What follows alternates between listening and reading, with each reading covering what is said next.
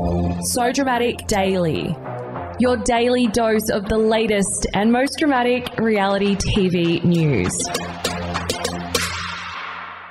Welcome to So Dramatic Daily. I'm Megan Pustetto. Coming up today, Big Brother Australia housemate Aleisha Campbell has links to this random as fuck reality star.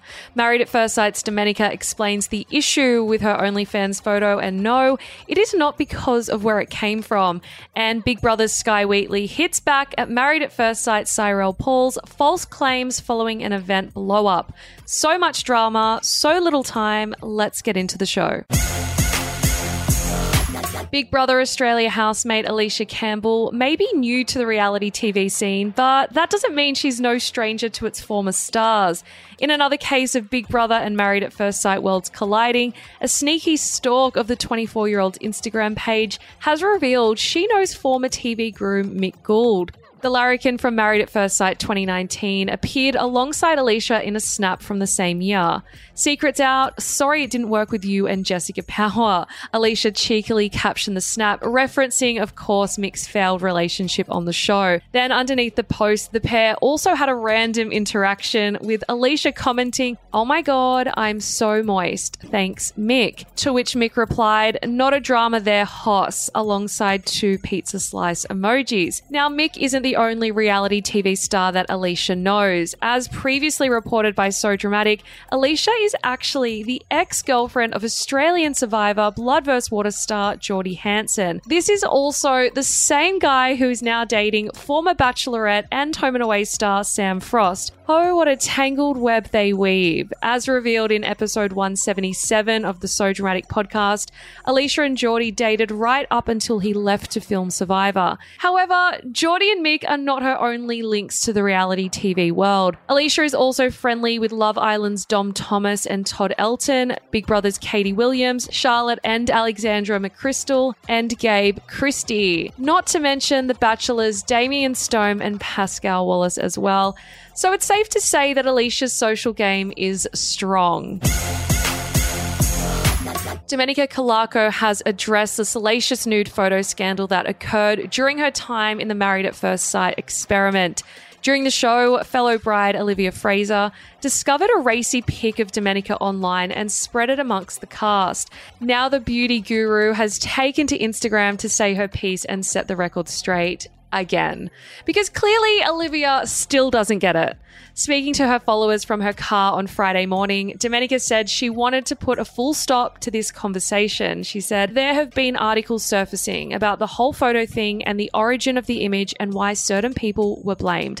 I never once said it came from OnlyFans. I knew it came off the internet. I never said it came off OnlyFans. So let's just get that straight. The reality star then explained that the issue and why it caused such a conversation was what the image was used for and how it caused her hurt and pain. The 29 year old then clarified that her pain stemmed from the way the image was used with the intent to cause her harm. Domenica has also confirmed that the event surrounding the MAFS nude photo scandal has been taken to the police. Further, she clarified again that her problem with the image was not its source, expressing that her issue lay with the way in which it was spread with malicious intent. She explained, It is not where the image came from and the sourcing of the image off the internet that is a whole other thing. Dom then also confirmed that she had taken legal action against Olivia, saying that in itself has been dealt with by the Image Abuse Commission. This is all I can say because, yes, police are involved. There is an ongoing investigation into this. Domenica then revealed that the photo has since been removed from the internet. If you would like to hear Domenica's full video, please head to our TikTok page at So Dramatic Online.